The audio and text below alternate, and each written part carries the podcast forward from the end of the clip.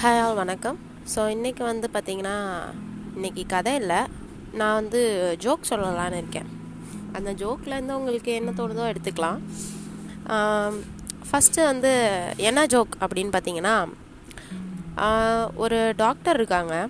அந்த டாக்டர் வந்து பார்த்திங்கன்னா வெளியே அவர் வந்து ஒரு மெடிக்கல் வச்சுருக்காரு. வெளியே போர்டு வச்சுருக்காரு. என்னது அப்படின்னா அந்த போர்டில் வந்து உங்களுக்கு என்ன ப்ராப்ளம்னாலும் சரி நீங்கள் ஜஸ்ட் இருபது ரூபா கொடுத்து அந்த ப்ராப்ளம் நான் வந்து சால்வ் பண்ணிடுவேன் இல்லை அப்படின்னா அந்த ப்ராப்ளம் சால்வ் பண்ண முடியலன்னா நான் உங்களுக்கு ஹண்ட்ரட் ருபீஸ் ரிட்டனாக தரேன் அப்படின்னு சொல்லி போர்டில் எழுதி போட்டிருக்காரு.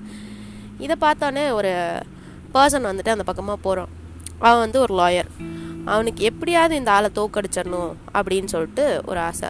ஓ நீ வந்து மருத்துவம் செஞ்சினா உனக்கு வந்து நாங்கள் இருபது ரூபா கொடுத்தா போதும். செய்யலைன்னா நூறுரூபாயா சரி பரவாயில்ல. இதை வச்சே சம்பாரிச்சிடலாம் போலையே. யாரா அவன் கேனப்பையா அப்படின்னு நினச்சிட்டு உள்ளே போகிறான் உள்ளே வந்து இவனை எப்படியாவது ஏமாற்றலாம் அப்படின்னு சொல்லிட்டு ஃபஸ்ட்டு போய் சொல்கிறான் டாக்டர் எனக்கு வந்து டேஸ்ட்டே தெரிய மாட்டேங்குது டாக்டர் அப்படின்னு சொல்லி சொல்கிறான் உடனே வந்து சரின்னு சொல்லிட்டு டாக்டர் வந்து என்ன பண்ணுறாரு டே தம்பி அவரோட அசிஸ்டண்ட்டை கூப்பிட்டு டே தம்பி பாட்டில் நம்பர் டுவெண்ட்டி டூ எடுத்துகிட்டு வாங்க அப்படின்னு சொல்கிறாரு பாட்டில் நம்பர் டுவெண்ட்டி டூவா சரின்னு சொல்லிட்டு எடுத்துகிட்டு வரான்.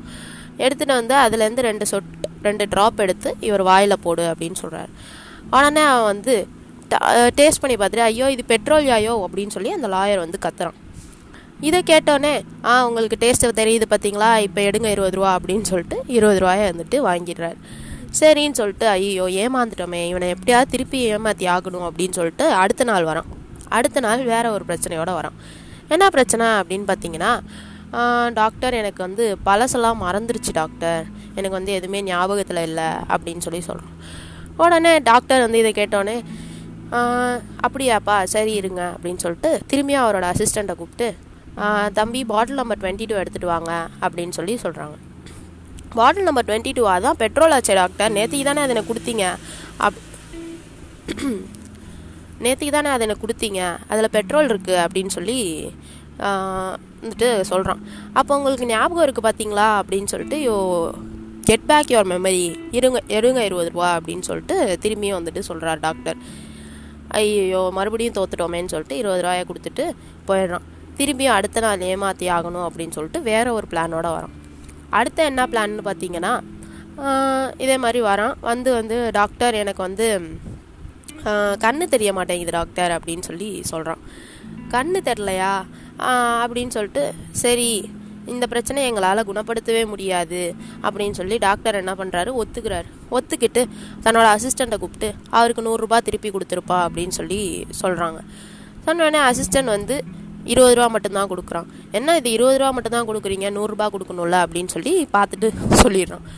உடனே அதான் அவங்களுக்கு கண் பார்வை வந்துருச்சு பார்த்தீங்களா இப்போ எடுங்க இருபது ரூபா அப்படின்னு சொல்லி திருப்பியும் இருபது ரூபாய் வாங்கிடும் அட ஏ போங்கய்யா என்ன பண்ணாலும் வந்துட்டு புத்திசாலியாக இருக்கான். என்கிட்டேருந்தே காசை வாங்குறான்னு சொல்லிட்டு அவன் விட்டுட்டு ஓடிட்டான்.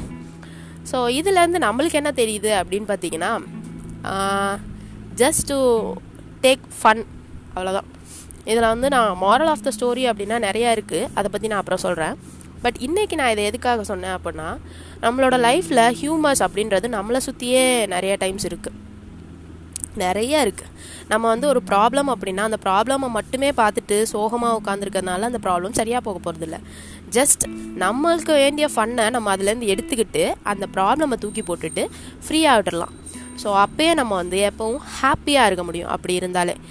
அண்டு எல்லாத்துலேயும் நம்ம வந்து ஹியூமர்ஸை மட்டும் பார்ப்போம். எப்போவுமே ஃபன்னாக ஜாலியாக இருக்கலாம் சிரிச்சிட்டே இருக்கலாம். நம்மளுடைய சிரிப்பு வந்து அடுத்தவங்களுக்கும் கண்டிப்பாக அவங்களோட முகத்தில் சிரிப்பை கொடுக்கும். இதை நான் நிறைய டைம் எக்ஸ்பீரியன்ஸ் பண்ணியிருக்கேன்.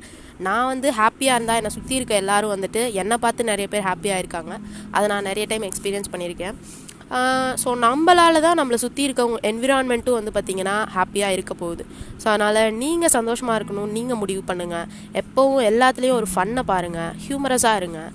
அண்ட் தேங்க்யூ ஆல் மக்களே. பை பை டேக் கேர் எப்போவும் சிரிச்சுட்டே ஜாலியாக இருங்க. பாய் பாய்